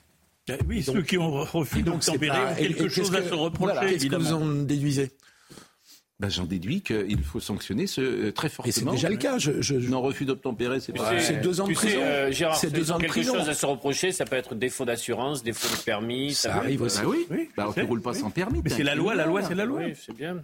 Mais euh, Et donc, si tu roules sans oui, permis, ami. J'explique tout simplement le nombre de. Les, les policiers le disent d'ailleurs. C'est une, une des conséquences du permis à point. Il y a des gens qui se retrouvent dans des situations infernales. Euh, Et les policiers je ne qui- dis pas qu'il faut le faire, Pascal Pro. Mais Entendez-moi bien. 95% La vie. des gens ont leurs 12 points. Je crois même que c'est plus. Qui n'a pas ces 12 points? C'est des hommes généralement? Moi j'ai fait une fois une- un stage. Il n'y a que des hommes. Oui. Comment vous expliquez ça fait deux jours. Et que des hommes jeunes qui t'expliquent qu'ils prennent la, la- la route pour, euh, euh, pour un circuit automobile. Oui, mais Pourquoi il ce a que je veux dire, c'est que- pourquoi toutes les femmes ont, ont Mais quasiment alors leurs pourquoi 12 un tel nombre de personnes vous qui roulent sans permis et qui roulent sans assurance Comment? Vous posez une question sur la jante masculine qui est effectivement un problème. C'est le goût de la vitesse et du risque et de la. C'est comme les prisons, hein, il y a Voilà. beaucoup plus d'hommes que. Bon, Et sur l'interdiction, on a quand même des policiers qui vont devoir faire Charles III, le pape, euh, la Coupe du Monde de rugby et aller euh, sécuriser une manifestation. Ils vont être insultés du début à la fin de la manifestation. Oui, au même moment. à mon avis, il n'y aura pas beaucoup de monde. On va, ça va être intéressant de voir s'il y a du monde à cette manif. où ça c'est dans toute ah, la ah oui, il n'y aura pas grand monde, je suis d'accord. avec vous. Bah voilà. Donc ça, ça, ça dira aussi Oui. ce que ça représente. Bon, on va marquer une pause. euh, Et on va parler cinéma, parce que, mais pas que cinéma, on parlera du pape également. Une, la cinématique idéale que regarder en famille de 5 à 16 ans? Ah, c'est bien. Ça va, ça. Ouais, c'est intéressant. Par exemple, euh, que- quel film à partir de 14 ans Anna et le roi, L'arbre au sabot, La belle équipe, Barry Lyndon. Barry Lyndon. Barry Lyndon. Barry, Barry Lyndon, oui. Mais je, attendez, oui, je- oui, mais Vincent. arrêtez. je, je, je, je vous, c'était pour vous faire réagir, Barry Lyndon. Parce qu'on dormait. Avec Ryan O'Neill et Marisa Berenson. Marisa Berenson. Il est exceptionnel, c'est un des grands- grands Kubrick. La pause, à tout de suite. Les cinémas, une cinémathèque idéale. Que regarder en famille de 5 à 16 ans avec Laurent euh, Dandrieux Et c'est vrai qu'on se pose tous la question quand on a des enfants, comment intéresser nos enfants, notamment au noir et blanc, par exemple. Oui, ça, un- euh, dans, dans- dans votre liste, et on en parlera tout à l'heure, que vous avez les enfants du paradis. Je vous assure, ou même les Hitchcock. Je ne sais pas comment vous allez intéresser une femme disparaît Mm. sur un enfant de 13 ans aujourd'hui, comment vous allez le, le- le- le faire voir, euh, sauf avec des menottes en le mettant dans le poste de télévision. C'est une méthode. Moi, je l'ai découvert très jeune, une femme disparaît. Oui, mais vous, vous êtes né vieux. Et les enfants du paradis aussi. Et c'est pour ça que vous êtes avec nous. vous Paris êtes le tout seul- petit pour ceux qui s'aiment comme nous d'un aussi grand amour. Je suis d'accord avec vous, mais vous êtes, vous êtes une exception. Vous avez quel âge Eh ben, il faut 27, faire 28 ans 28. Vous avez une culture de vieux. C'est vrai. Ouais. Et Eh tant ben, mieux. eh ben, ça, ça se transmet la culture de. Et déjà, vous avez une culture. Ça s'appelle la culture avec un C majuscule. Bien sûr, mais bien sûr, vous avez une culture à l'ancienne. Ça s'appelle la Et- maturité. mais j'imagine que dans, dans, dans vos amis, si vous en avez de votre âge, ont 50 ans. Oui, on dit 60. souvent que je suis, oui, on dit souvent que je suis vieux, ouais, c'est vrai. parce que votre culture, elle est incroyable, hein, puisque c'est précisément une culture datée. Vous connaissez le noir et blanc. Les gosses, le noir et blanc et Ah, le ça- cinéma. C'est comme tout, ça se parents- transmet. Ça se transmet. Parce que vos parents vous ont montré tout jeune des films en noir et blanc. Mes parents et pas seulement. Enfin, je peux raconter l'anecdote, si- mais ça n'intéressera personne. Si, au contraire, Bah, je la vie nous intéresse. Mais Somaya Labidi d'abord. L'Ukraine s'attend à des mois difficiles à venir, des déclarations qui font suite à une attaque massive de missiles russes cette nuit. Une attaque qui a visé plusieurs villes du pays. Euh, Bilan, au moins deux personnes ont été tuées à Kherson selon les autorités. Euh, De son côté, Volodymyr Zelensky est aux États-Unis. Le chef de guerre doit s'entretenir avec Joe Biden à Washington cet après-midi. Objectif, s'assurer de la poursuite du soutien américain. Les limites ont été dépassées. Ce qu'il s'est passé lors de la réunion avec les groupes de supporters qui s'est tenue lundi est inadmissible. Euh, voilà les mots de Pablo Longoria dans les colonnes de la Provence. Le président de l'OM tient bon et ne plie pas. Euh, D'ailleurs, il l'assure, il ne va pas euh, démissionner. Et puis le traditionnel carnet de tickets de métro en carton, c'est terminé. Depuis octobre 2021, il avait déjà disparu d'un grand nombre de stations du réseau RATP. Euh, désormais, il ne sera plus vendu ni dans les stations ni chez les vendeurs agréés. Euh, toutefois, la vente à l'unité sera euh, toujours proposée. Ce qui se passe à Marseille, on n'a pas le temps d'en parler longuement, mais ça en dit tellement sur la société d'aujourd'hui. Et que l'entraîneur, il s'en va, parce qu'il a plus envie de... qu'il pousse dehors. Oui, ça en dit tellement, c'est tellement révélateur. Bon, écoutons Robert Ménard, euh, ce qu'il disait ce matin sur Sonia Mohambrouk, sur le syndicat de la magistrature. Sur le syndicat de la magistrature, ils étaient à la fête de l'humain. Mais qu'est-ce qu'ils y foutent? Enfin, attendez, moi j'étais sur le mur des cons, vous vous rappelez, épinglé sur le mur des cons, qui étaient dans leur local syndical. Mais je vais vous dire quelque chose, je trouve ça inadmissible. Je suis même contre le fait qu'ils puissent se syndiquer. Moi, j'attends de magistrats que je sois jugé si j'ai fait des conneries, on me punit, mais qu'il n'y ait pas d'a priori. Il y a des endroits où vous pouvez Interdire pas. Interdire le syndicat de la bah, magistrature. pas eux, tous les syndicats. Est-ce que les magistrats doivent être syndiqués? C'est une vraie question. Bah, c'est une euh, question, effectivement. c'est une vraie question. Mais alors, font de la politique pour euh, défendre leur salaire, on peut l'entendre, mais, mais c'est très particulier à l'ordre judiciaire. Ça. Non, les Vous prenez la- les magistrats financiers de la Cour des comptes, ils ont un syndicat, mais ils ne font pas de politique. Vous prenez les juridictions administratives, ils ont un syndicat professionnel, mais ils ne font pas de politique. L'ordre judiciaire, ils font de la politique. Mais les syndicats policiers, ils font jamais de politique? Donc, euh, Si, ils en font aussi. Ils en Alors, font. Ils n'ont pas alors, le pouvoir. soyons cohérents. Ils n'ont pas le pouvoir. Les cohérents, juges ont un pouvoir. C'est pas pareil. Bah, les policiers Les juges ont un pouvoir. Mais si vous supprimez le syndicat de la magistrature, Moi, vous ne je- supprimerez ouais. pas la politisation des magistrats. hein. Mais moi, Ah, je si. dirais, pardonnez-moi, Ah, si. les syndicats de policiers ne font pas de la politique au sens politicien. Non. Ils font de la Oh, politique. Ben non, Ils défendent leurs intérêts. Exactement. Pascal, non, et ben, ils n'appellent pas à voter pour l'Assemblée nationale. La manif devant l'Assemblée nationale qui est organisée contre la justice, le communiqué d'alliance en pleine émeute. Ils ont raison. Ils ont raison. mais ils non, mais ils ont non, Je suis désolé de vous dire. non, non, non, non. Oui, mais Il fait de la c'est un politique. point de vue politique. Non, mais Mais c'est un point de vue au sens politique. large, mais Ils rentrent dans le débat Non, politique. c'est un point de vue idéologique. Ils peuvent avoir la peau d'un ministre de l'Intérieur s'ils n'aiment Mais pas comme la nous, peau de Christophe mais comme Castaner. les journalistes aussi font de la politique, nous aussi on parle des débats Ah oui, de mais société, mais nous n'appelons pas, on n'appelle pas à voter pour un candidat. Oui. Les syndicats de la magistrature appellent à voter pour un candidat. Pardonnez-moi. Enfin, Et- excusez-moi. Et ils prennent des contre-circulaires au garde des Pascal. Et ont je- un point là- de vue idéologique où ils disent le euh, comment dire le voleur faut Soyez faut les pas, me- faut pas le mettre en prison. Les syndicats policiers- la police. Voilà. Les syndicats non. policiers prennent position régulièrement contre Mélenchon. Voilà, contre Ah, les Mélenchon, la- les- la- les- Mélenchon dit la police tue. Vous êtes Mélenchon rigolo. les attaque, ils se défendent. Ils se défendent. C'est pas de la politique. Ça C'est de la politique, ça, ça c'est de la s'appelle légitime légitime défense. défense. Non, Ils ont- C'est moi de je la pense, légitime défense. je pense qu'il faut interdire les syndicats dans la magistrature et chez les policiers. Non, ça n'a rien à voir. En fait, c'est ces positions-là, pardonnez-moi, Non, non. c'est ces positions-là, en tout que sur lesquelles je suis vraiment pas d'accord. Parce que sous prétexte. Mais- Non, mais c'est pas la même chose. Je vous répète, le syndicat de la magistrature a appelé à voter pour un candidat. Et le syndicat Alliance, ces Non, intentions ne sont pas jamais. de nature idéologique Mais- mais- et non, politique. Non, Mais ils ont jamais voté pour un ils n'ont candidat à la jamais voté. présidentielle. Non, non. Non, non, ils se mêlent Ça, pas de politique. En fait, c'est vous, vous appliquez la même chose dans un autre débat, c'est-à-dire que le catholique que je suis ne peut pas montrer sa médaille de baptême. Elle ne peut pas montrer sa, baptême- sa- sa- sa- sa médaille de baptême, alors que c'est notre histoire et notre culture. Je peux pas la montrer. Si je l'ai là, je- parce que j'ai pas le droit de. la- Je ne la comprends pas le rapport avec la. Mais, Mais- mais vous avez le droit d'être que- catholique et d'être baptisé. Ce que je veux enfin, vous dire, c'est que euh, et vous avez le droit de dire que vous êtes pouvoir catholique. interdire la baya, on interdit aux catholiques, alors que la religion catholique est chez elle en France. Non, c'est pas- non, je suis pas. Elle est non. chez elle en France Non, depuis vous la faites nuit une- des temps. Là, vous Elle avez est basculé sur elle. un. Elle est chez L'État elle. Elle est chez elle en L'État est laïque, la République est laïque, Pascal Pro. Mais vous remettez en cause 1905. Vous pouvez C'est- d'ailleurs. C'est là dans la Constitution, c'est l'article 2 de la Constitution. La France est une république laïque. Bienvenue, hein, bienvenue. Bienvenue. Débat passionnant. Là, vous êtes passé sur la religion. Euh, On va. Est-ce que Noémie Schultz est déjà avec nous Euh, Parce que le sein, on a parlé. Bon, Noé- Noémie Schultz sur le procès Bonguillot que nous euh, suivons tous les jours, bien évidemment. Aujourd'hui le verdict, non? Bah, ça va être aujourd'hui le verdict. Oui, ça va être cette nuit. D'ailleurs, euh, hier, euh, Noémie, que je salue, bonjour, nous a fait un rapport très détaillé sur cette journée des psychiatres. Et ce qu'on dit des psychiatres sur euh, au moins un des accusés, euh, on n'a pas envie qu'il soit dehors demain, euh, bien évidemment. Alors, les débats sont terminés. Maintenant, c'est la plaidoirie. Ce sont les plaidoiries, si j'ai bien compris. Euh, Noémie, bonjour.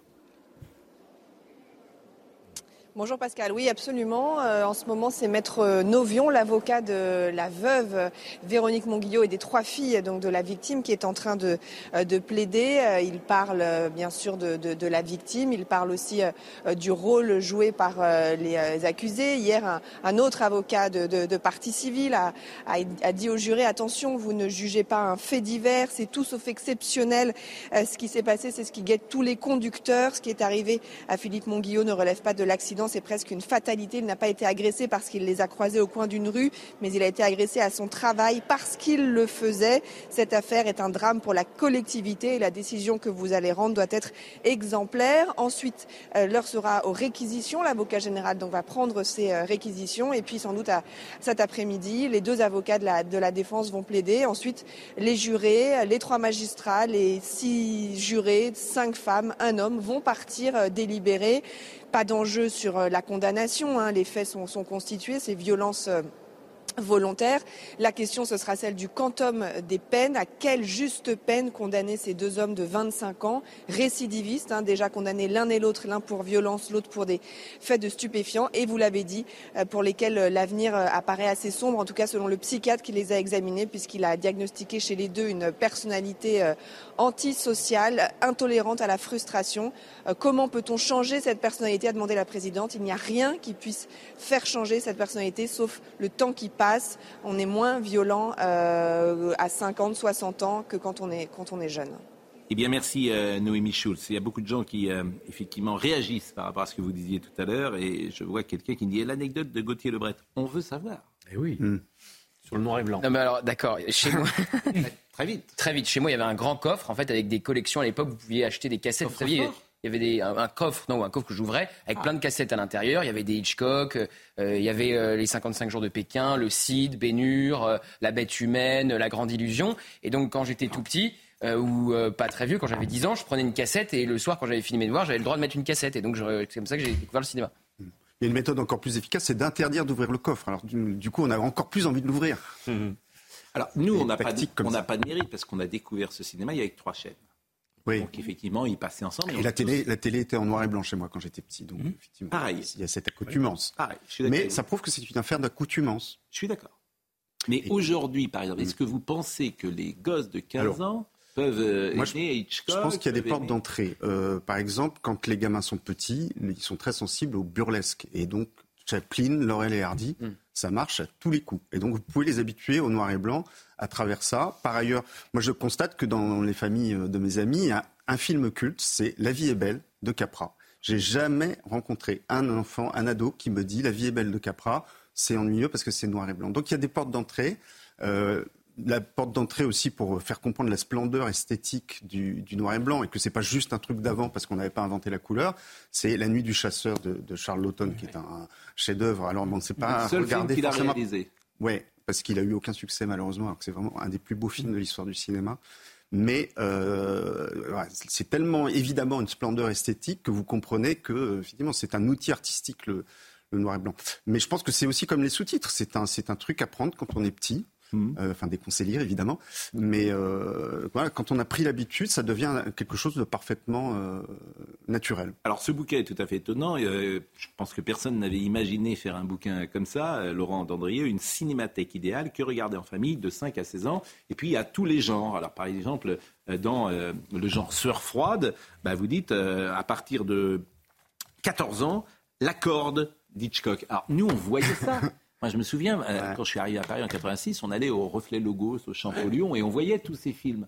Parce qu'on aimait ça, et en province, on ne les voyait pas forcément. Bon, on était dans les petites salles, euh, vraiment. Ça existe toujours d'ailleurs, Champollion, on revoit. Ah oui, oui, c'est toujours la rue du cinéma. Voilà, et, ça continue peut-être à. bon, mais la corde pour un gosse de 14 ans, je vous assure, vous allez avoir du mal. Ben non, en fait, euh, moi je suis très frappé de voir euh, dans, dans, dans les familles qu'il y a beaucoup de parents qui disent euh, j'aimerais bien leur montrer ça parce que ça me paraît intéressant, mais j'ose pas. Et puis en fait, quand ils osent, bah, ça se passe bien.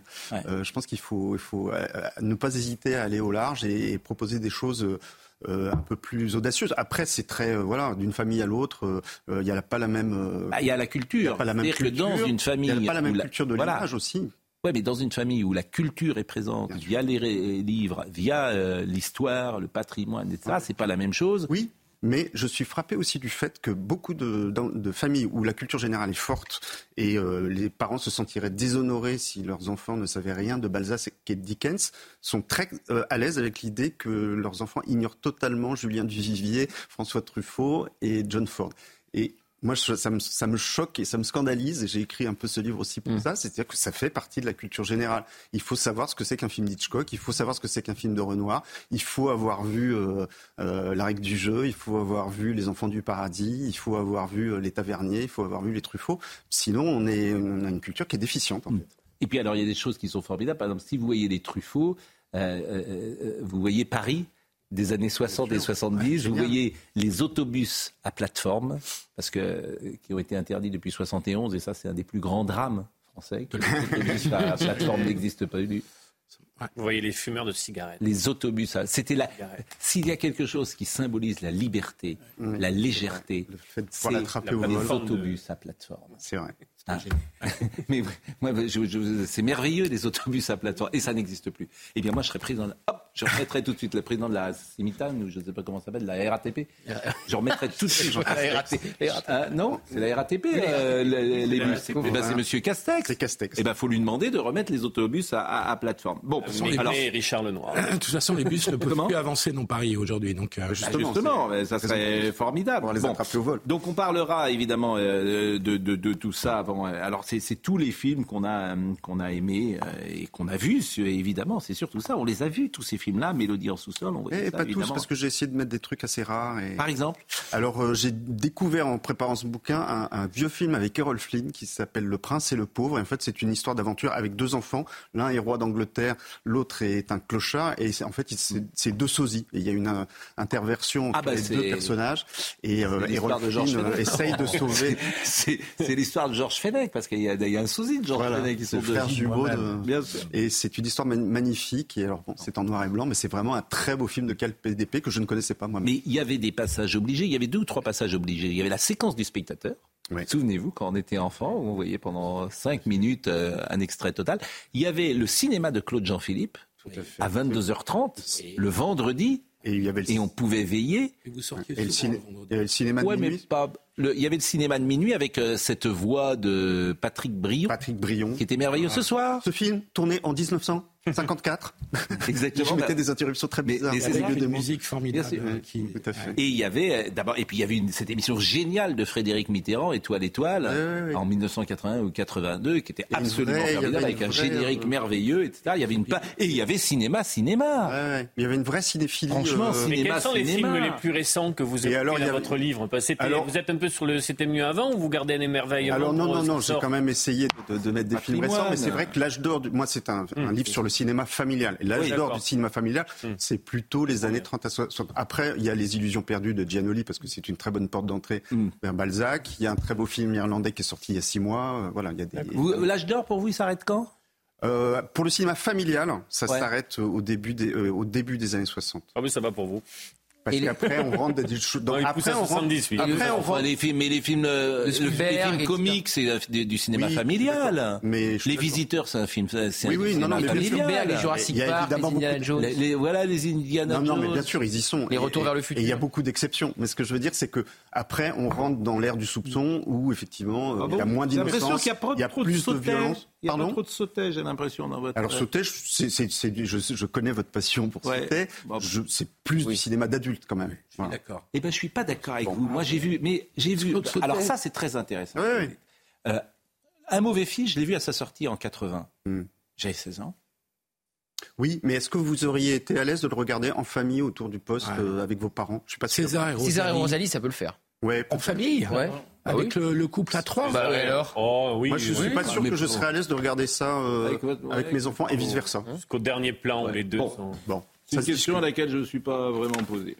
Euh, le carburant. Vous voulez qu'on écoute Richard Ramos, qui était euh, ce matin C'est magnifique le carburant. Ah, le carburant. Olivier Véran, franchement, il avait fait déjà très fort. il, a, il a un, panier d'archives extraordinaire. L'amateurisme du gouvernement sur euh, euh, l'affaire du carburant. Mais c'est sublime. T'as vraiment l'impression que. Euh, c'est le record. C'est invraisemblable. Vous vous rendez compte qu'Olivier Véran, oui. Olivier Véran a dit avec la vente à perte, on pourra aller jusqu'à moins 50 centimes par litre de carburant. Il a promis ça. Et aujourd'hui, tous les distributeurs disent non seulement on va pas aller jusqu'à moins 50 centimes, mais on va même pas faire moins 0 centimes. Il avait dit quand? Ah bah en début de semaine. Oui, 47 centimes. 47. Il avait dit 47 centimes. C'est une précision diabolique. Mais là, c'est là que tu vois que euh, c'est ça la déconnexion des petits hommes gris. C'est grave. C'est-à-dire que. Mais là, c'est un ministre, un porte-parole du gouvernement qui promet quelque chose, mais il n'arrivera jamais. Mais il n'a jamais travaillé dans une entreprise, Monsieur Véran, que j'aime beaucoup d'ailleurs. Il doit venir ici. Mais, c'est important. Quand même. Et donc maintenant, il y a des frondeurs dans la majorité, comme Monsieur Ramos, que vous allez présenter. En même temps, il n'a jamais dit quelque chose de vrai non plus, Olivier Véran. Bah, si, bah, ne dites pas ça parce qu'il va venir et puis les, voilà. Mais, mais ce qui est vrai, moi, je passe mon temps à dire il y a plein de choses qui marchaient bien dans la société. Un chef d'entreprise, le privé, ça. Mais dès que l'État est quelque part, ça marche mal. Voilà. À grands traits. Donc c'est terrifiant. S'il y avait moins d'État, peut-être que ça marcherait mieux. Non, mais là, c'est l'improvisation la plus totale. L'armée, ça marche. Vrai que le... Le, la sécurité sociale, ça marche. Oui, avec, alors l'armée, pardonnez-moi, l'armée, oui, ça marche, mais avec quelles règles? Pardonnez-moi, c'est très intéressant ce que Et vous, vous dites. faites confiance au marché sur l'ensemble des sujets? Ah, je pense, ouais. Ah oui Ah, je pense que, effectivement, je vais vous dire. Oui. Ah oui, je pense que. Allez, dans, allez, en, allez, en, parler à certaines personnes aux États-Unis, euh, Gérard connaît ça, qui ne peuvent dans, pas se, se faire domaine, opérer parce que sinon ils s'endettent pendant 30 dans ans. Dans le domaine oui, que je bien. connais bien. Non, mais Pascal ne peut pas confier au, au privé l'ensemble des sujets. Et pourquoi pas ah ben mais c'est vrai que notre système donc de santé. Donc c'est la loi de, du plus fort contre Il est le possible, par exemple, que les prisons, ça serait intéressant de voir si on pouvait un jour. Euh, vraiment, c'est une réflexion globale. Sans changer de logiciel, en fait. Oui, donc votre logiciel, c'est qu'on confie tout au privé. Chalandon l'avait fait, il avait privatisé l'intendance dans les mais, mais franchement, c'est ça, changer de logiciel. Moi, je veux dire, dans un domaine que je connais bien, c'est la radio-télévision. Comment Vous pensez même pas ce que vous dites De tout confier au privé. Mais pas tout Ah Parce que Poutine a essayé de privatiser l'armée, ça lui a pas trop réussi. Mais évidemment je ne vais pas priver l'armée, mais la privatisation des chemins de fer en Grande-Bretagne, un fiasco terrible. Ouais, je, exactement. Mais je vous, je, je, vous répète, je ne vais pas tout privatiser. Ce que je voudrais quand même, c'est que la SNCF ait les règles du privé en interne. Ça, serait, ça, ça m'intéresserait mieux. Vous voyez En revanche, monopole naturel, pourquoi pas Mais je voudrais que les règles du privé soient appliquées. La télévision. Oui, la, la télévision. Quand, ah. je, quand, je, quand, je, vois la gabegie la télévision de la radio de diffusion d'État, mm. Excusez-moi. Hein. Bon, euh, le carburant, écoutons Monsieur Ramos, Richard Ramos, député du Modèle. Les trains dans le privé, ça n'a jamais bien marché. Hein. Pas qu'en grande taille. Hein. Écoutons, s'il vous plaît. C'est une erreur, et je pense qu'il va s'entêter qu'il nous dit on va vendre à perte dans le supermarché. C'est-à-dire on va, on va demander à la grande distribution de vendre à perte. Hier, ils nous ont dit non. C'est une bêtise. Moi, je suis François Bayrou, je suis modem. Mm. François Bayrou, c'est l'orthodoxie d'un budget serré. C'est le premier qui l'a dit en France. Mais donc, je suis pas pour faire flamber, euh, j'ai envie de dire, le budget de l'État. Mais il y a un moment donné, il faut rendre l'argent aux Français. Parce que pendant cinq ans, sur tous les plateaux télé, on nous a dit vous savez, on va faire le SRP+, c'est-à-dire sur les produits alimentaires, les pâtes, on va empêcher la grande distribution, non pas de vendre à perte, non pas de vendre au prix coûtant. On va mettre 10% en plus du prix coûtant. Pendant six ans, moi qui suis avec Monsieur Macron, on a dit pendant six ans sur tous les plateaux télé, on va empêcher la grande distribution, non pas de vendre à perte, de vendre à prix coûtant. On fait plus 10. Et maintenant, un matin, il y a un mec dans un bureau qui décide qu'on va vendre à perte. Mais ils ont fumé la moquette. C'est un mec dans un bureau, vraiment mais, mais, oui, c'est pas possible autrement. Je veux dire, alors, alors sinon, ça veut dire qu'il y avait beaucoup de cons dans les bureaux. Non, non, non. Oh, non, mais c'est pas bien pour les, pour les fonctionnaires. C'est une décision politique prise effectivement sur un point de table par la première ministre qui se dit il faut qu'on trouve une solution rapidement. Il y a Fabien Roussel qui dit il faut aller envahir les préfectures. Ça gronde dans le pays. Il y a des gens qui abandonnent leur caddie devant le tapis roulant parce qu'ils n'ont pas les sous. Ça, Donc qu'est-ce qu'on peut faire pour trouver une solution qui va pas nous coûter un centime? Eh ben on va dire vendez à perte. Sauf qu'ils n'ont pas appelé les distributeurs avant et ils n'ont pas envie de vendre à perte. Voilà le résultat. C'est trop facile de s'en prendre aux fonctionnaires qui travaillent dans les ministères. Faut bien se dire politique. Il faut bien se dire qu'il y a 75% des personnes qui ont besoin de leur voiture pour aller travailler. Et ce dont l'exécutif a peur, c'est qu'à un moment donné, les personnes ne peuvent plus aller travailler parce qu'elles ne peuvent plus faire le plein d'essence. Nous en sommes là. On est sur une ligne de crête. Mais je suis d'accord avec vous. Et le problème, c'est Tu as des gens qui reposent des produits les caisses, les, les, les caisses d'accueil reposent des produits parce qu'ils n'ont pas assez. Ils payent en liquide parce qu'ils sortent l'argent en début de mois. Marine Lançon, parce que c'est un sujet et c'est Thomas Baudet qui. Euh, que l'État diminue ses, prélèvements sur l'essence, déjà. 60% de ça, c'est la fronde dans la majorité. qui réduisent son. Symboliquement, on l'a tous vu, les gens qui remettent euh, des affaires. Euh, Marine va aller le chercher ce. Il faut dire un mot sur M. Ramos pour expliquer aux téléspectateurs. Qui est M. Ramos qui a la même lunettes que Marcel Achard? C'est un député modem, donc il fait partie de la majorité et il dit à l'État faut baisser les taxes. Alors il avait déjà fait le coup au moment de la réforme des retraites en disant je n'ai pas voté la réforme des retraites en faisant frondeur pour exister médiatiquement. Au dernier moment, il avait voté la réforme des retraites. Mais donc là, il dit que François Bayrou est d'accord avec lui et que les députés modem sont d'accord avec lui et il appelle le gouvernement à baisser les taxes. Donc là, effectivement, c'est ça. Oui, parce qu'en fait, le paradoxe, c'est que le gouvernement gagne plus d'argent bah en ce moment. Bah avec l'inflation. Avec l'inflation. Et avec la TVA. Donc en fait, ils, ont budgété moins d'argent qu'entre dans les caisses. On va prendre à 3 000 milliards de dettes. Hein. Oui, oui, nous sommes d'accord. Oui, mais à 3 000 milliards de dettes. Hein. Et, ils demandent des, efforts à tout le monde et ils n'en font jamais. Non, non, non. Le gouvernement vous répondra, c'est un manque à gagner de l'État où on va trouver l'argent, mais il faut restreindre, resserrer les dépenses de l'État. Philippe Guibert. Il n'arrive pas à boucler le budget. Ce qu'il faut bien avoir en tête, parce qu'en France, on a l'impression que l'argent public est magique. Mais... Oh bah, c'est vous qui dites ça. Non, mais vous bah oui, mais c'est la réalité. mais ceux, ceux qui ont gonflé le plus la dette, c'est pas forcément la gauche. Hein. Et donc, la réalité, c'est que vous avez des engagements. c'est le quoi qu'il en coûte, vous le mettez Oui, et puis, et puis, et puis pendant la crise financière de, 2008, c'était euh, Sarkozy fait un plan de relance massif. Hmm. Et donc, bah, à juste titre d'ailleurs. Hein, hmm. euh, et donc, Aujourd'hui, on a des engagements vis-à-vis des marchés financiers, hmm. des agences de notation, des autorités de Bruxelles, qui fait qu'il faut réduire notre déficit. Mais c'est pas un raisonnement, c'est une réalité. Mais on peut rien. Mais vous, c'est la. Vous êtes monsieur, on ne bouge pas. Mais pas du tout. je vous donne. C'est pas tous les sujets. C'est pas ce que je vous dis. Il voulait pas entendre ce que monsieur, on bouge tout. Donc on peut pas se mettre euh, d'accord. on pourrait bouger un peu, mais sans tout bouger. Il faut tout changer. Non. Tout. Bah, il faut que vous sortiez de retrouver notre souveraineté. Ah bah si. Non mais là, ce qui est bon, cause, c'est quand même, oui, c'est l'incapacité à gouverner, parce que c'est une décision au plus haut niveau. La première ministre de la France, enfin, comme ça, boum, qui pédale dans la choucroute, comme dit oui, elle pédale dans la, semoule. Hier, il y avait tous les distributeurs, M. Bompard, etc., qui étaient auditionnés à l'Assemblée. Tous un par an, on leur pose la question. Non, on ne vendra pas à, perte. Non, on vendra pas Non, mais Mme Borne a fait une très mauvaise entrée. Euh, autant il y a 3-4 ministres qui sont plutôt bons, mais Mme Borne, euh, euh, voilà, elle fait une très mauvaise. Vous savez que la, vente à perte, c'est un délit. Hein. Une Oui, il faut changer la loi. C'est puni par la loi. Donc ça n'arriverait pas avant décembre. C'est puni par la loi de peine d'emprisonnement, la vente à perte. Vous oubliez, me dit-on, les fanatiques de la transition climatique, dont certains au sein du pouvoir sont favorables à l'essence chère. Je dis un interlocuteur toujours très pointu qui aimerait également que je parle, mais on ne peut pas parler de tout. Malheureusement, un tiers des films français ne font pas d'entrée et s'inquiète la Cour des comptes. Absolument. Je suis d'accord avec vous, mais bon, le cinéma français, il est mieux que le cinéma italien, le cinéma allemand, etc. Il y a aussi des défauts, mais au moins, on a préservé notre cinéma. Donc, aux Italiens, Oui, donc au moins, bien sûr. Grâce à des règles étatiques. Oui, mais ah, comme on est très bien. Grâce, bien à, vu. grâce à des règles étatiques, hein, c'est ah, oui, oui, le gouvernement. Grâce à oui. Bien sûr, mais convenons que Bien sûr, que, je suis d'accord avec vous. Bien voilà, sûr. bien sûr que c'est ennuyeux, bien sûr qu'il y a des aides, bien sûr que ceci, bien sûr.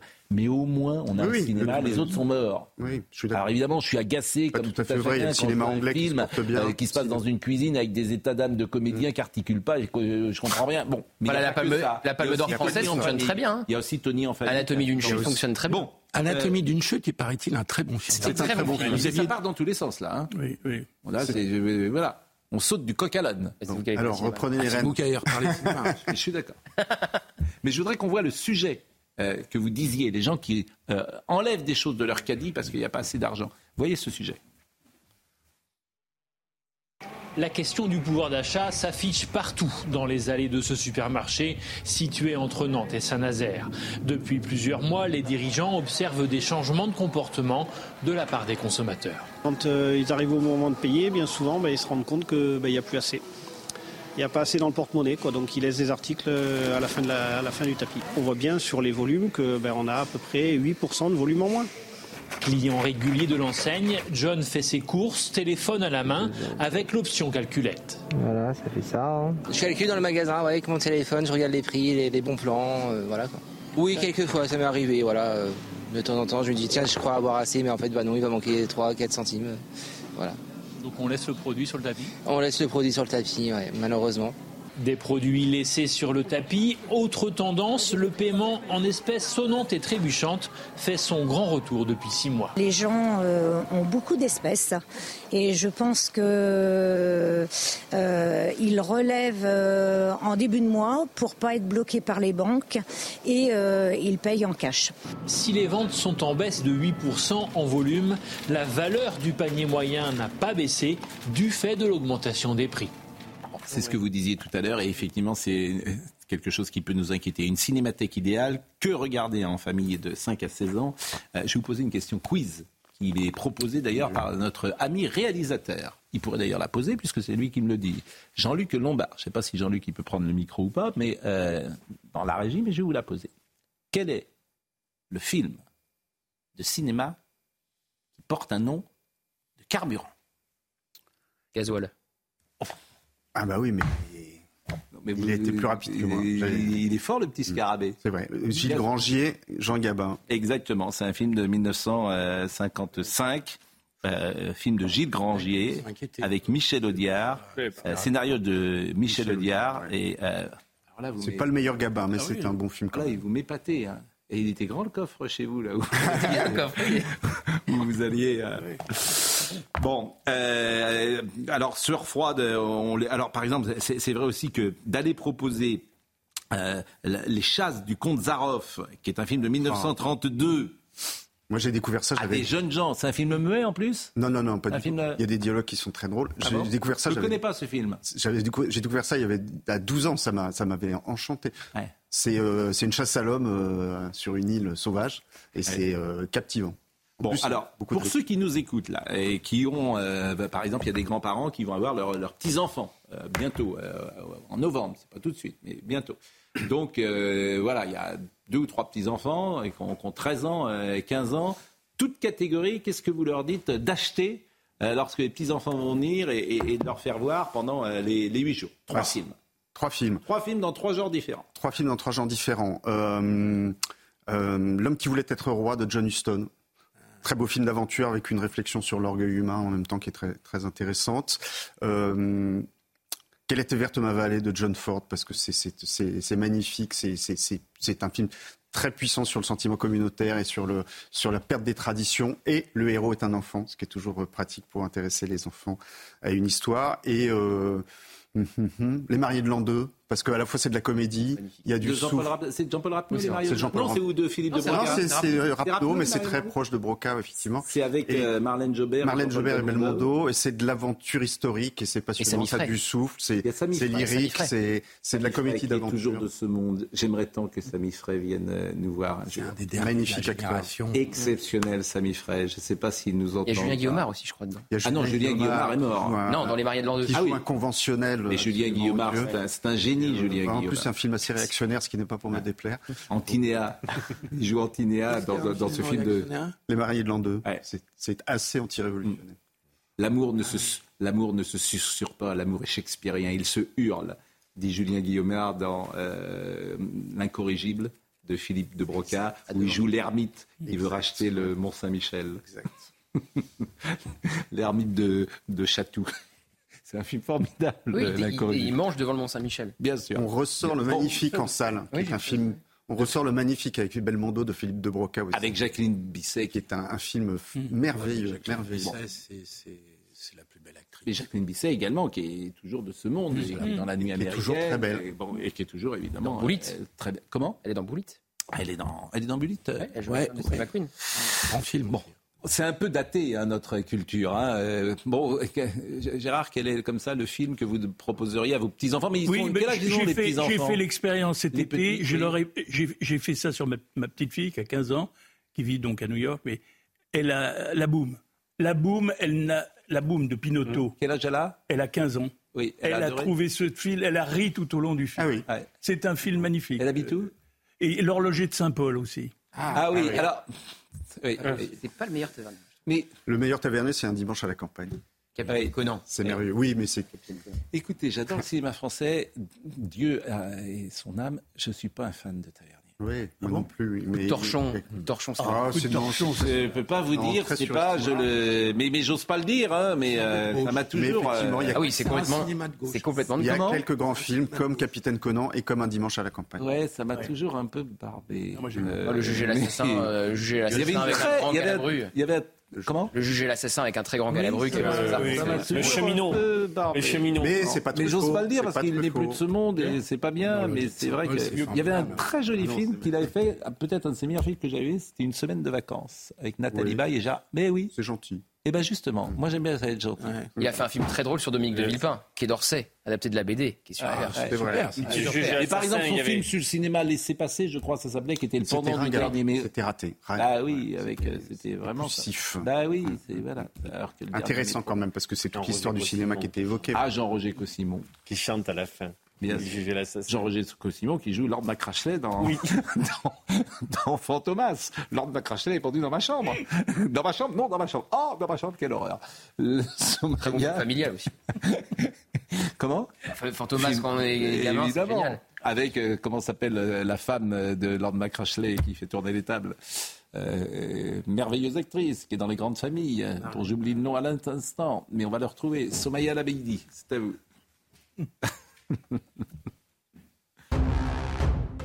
Après les fastes de Versailles hier soir, Charles III, attendu au Sénat dans quelques minutes, le roi d'Angleterre va faire un discours devant les parlementaires dans le courant de la matinée. Un an après son accession au trône, le souverain britannique tente d'imprimer sa marque politique et plaide déjà en faveur de liens franco-britanniques renforcés. L'épouse du professeur tué près de Dunkerque avoue avoir tué son mari. La femme de 37 ans est passée aux aveux durant sa garde à vue. La conseillère municipale avait d'abord alerté la police en affirmant que son époux avait été victime de cambrioleurs. Le professeur d'université de 51 ans et père d'une petite fille d'un an et demi a été retrouvé poignardé à mort au domicile conjugal dans la nuit de samedi à dimanche. Et puis, début des pourparlers entre l'Azerbaïdjan et les séparatistes arméniens. Des négociations qui se tiennent dans la ville azerbaïdjanaise de Yevlak. Et ce, après une victoire éclair de Bakou revendiquée la veille dans ce territoire sécessionniste. Selon le dernier bilan, les affrontements ont fait au moins 200 morts et 400 blessés. C'est Françoise Christophe, évidemment, dont je parlais. Et euh, Fantomas, c'est de André Hunebelle. Et vous savez la particularité d'André Hunebelle bah, c'est le grand maître français du film de KPDP, mais à part ça. C'est le réalisateur qui a fait le plus d'entrées en France, tout réalisateur. Ah oui. Ah oui. C'est incroyable. Parce que, ce, nom est complètement oublié. Entre les, les Thomas, entre les films de KPDP. Plus que le Bossu, le Bossu, Bien sûr, le Miracle des Loups. André Hunebelle, c'est celui, lorsque vous allez, c'est incroyable. Il a fait hein. la meilleure version française de, des Trois Mousquetaires aussi, avec Georges Marchal. Euh, non, non, c'est, il est très sous-estimé, mais c'est vrai qu'il a fait une myriade de films très intéressants. Et, son nom est oublié. Je pense qu'André Hunebelle, vous allez dans la rue, euh, aujourd'hui, il est complètement oublié. Euh, mais ces films continuent à faire de, l'audience à la télé. Je suis pas sûr. Si, si, si. Ah, le ça marche toujours. Je crois plus que ça passe. Même le Capitaine. Vous croyez que ça passe Miracle des loups et tout ça, ça passe, ça passe. Le bossu, ça passe. ça marche en tout cas auprès des enfants. Les Alors, il y a un dernier film qui fait partie des dix films que je préfère au monde, c'est Les Demoiselles de Rochefort. Ah, bah, Mais là, vous dites à partir de 12 ans, vous avez tort. Parce que c'est à partir de 6 ans. D'accord. Ah oui, moi j'ai. Ah, mais vous savez, franchement, ça dépend. Euh, je suis même étonné que vous l'ayez mis à Non, mais ça change d'une famille à l'autre, ça change d'un enfant à l'autre aussi. C'est très compliqué. Hein. C'est des, c'est des indications, mais c'est vrai que c'est un chef le... C'est magique. Il y a un côté complètement féerique dans ce film qui est, qui est, qui est prodigieux, oui. Moi, j'ai donné le goût du cinéma à mes filles avec mm. ce film. Elles avaient 6 ans, 7 ans. D'accord. Moi, je l'ai. Ok. Et euh, tous les jours, avant d'aller à l'école, entre 7h30 et 8h, effectivement, euh, en, dans les années 99, 2000, 2001, elles avaient 5 ans, 6 ans, etc tous les jours, elles ont regardé ce film-là. Tous les jours. Et tous les jours, j'ai entendu. Et puis, Nous sommes des sœurs jumelles. Ah cette musique magique avec de ce génie la chanson de Maxence. C'est un génie quand même. et, c'est un film extraordinaire avec Daniel Darieux, avec un personnage qui s'appelle Dutroux. Parce que c'est un film d'une drôlerie incroyable, Les Demoiselles de Et le personnage de Perrin qui est très, très. Exactement. Piccoli aussi. Piccoli. Madame Dame. Madame Dame. il a une chanson pour dire que personne ne veut se marier avec lui parce que personne ne veut s'appeler Madame Dame, précisément Madame Dame. C'est merveilleux, c'est un film de fantaisie. De... Enfin voilà. Bon, bah écoutez, vraiment, ça nous fait toujours plaisir de faire parfois un pas de côté le matin. Euh, une cinémathèque idéale que regarder en famille euh, de 5 à 16 ans, c'est chez Criterion. Euh, c'est 17,90 euros. Achetez ça, les grands-parents. Je trouve que c'est une bonne idée. Les parents aussi. Les parents, mais les grands-parents, vous allez avoir des enfants euh, bientôt à Noël, à Pâques ou à la Trinité, et euh, vous ne savez pas comment les occuper. Eh bien, vous achetez cela. Voilà ce qu'on pouvait dire ce matin sur toutes les actualités. Euh, Françoise Christophe me disait euh, Bernard Montiel qui nous regarde. Effectivement, nous l'avons dit. Alors, que dois-je vous dire? Jean-Luc Lombard, donc, y était à la réalisation. Jean-Luc Lombard qui a fait un long métrage, Ma vie sans chaussures. Euh, que vous pouvez voir euh, d'ailleurs euh, régulièrement. oui, un long métrage. Marie Janoska était à la vision, Grégory Possidalo était au son, Marie Lançon était avec nous bien sûr comme Tancred de Guillotel. Toutes ces émissions sont retrouvées évidemment sur cnews.fr. Et dans une seconde, c'est Jean-Marc Morandini. Rendez-vous ce soir.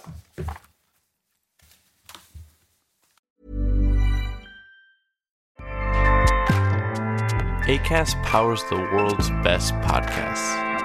Here's a show that we recommend. Hi, I'm Jesse Cruikshank. Jesse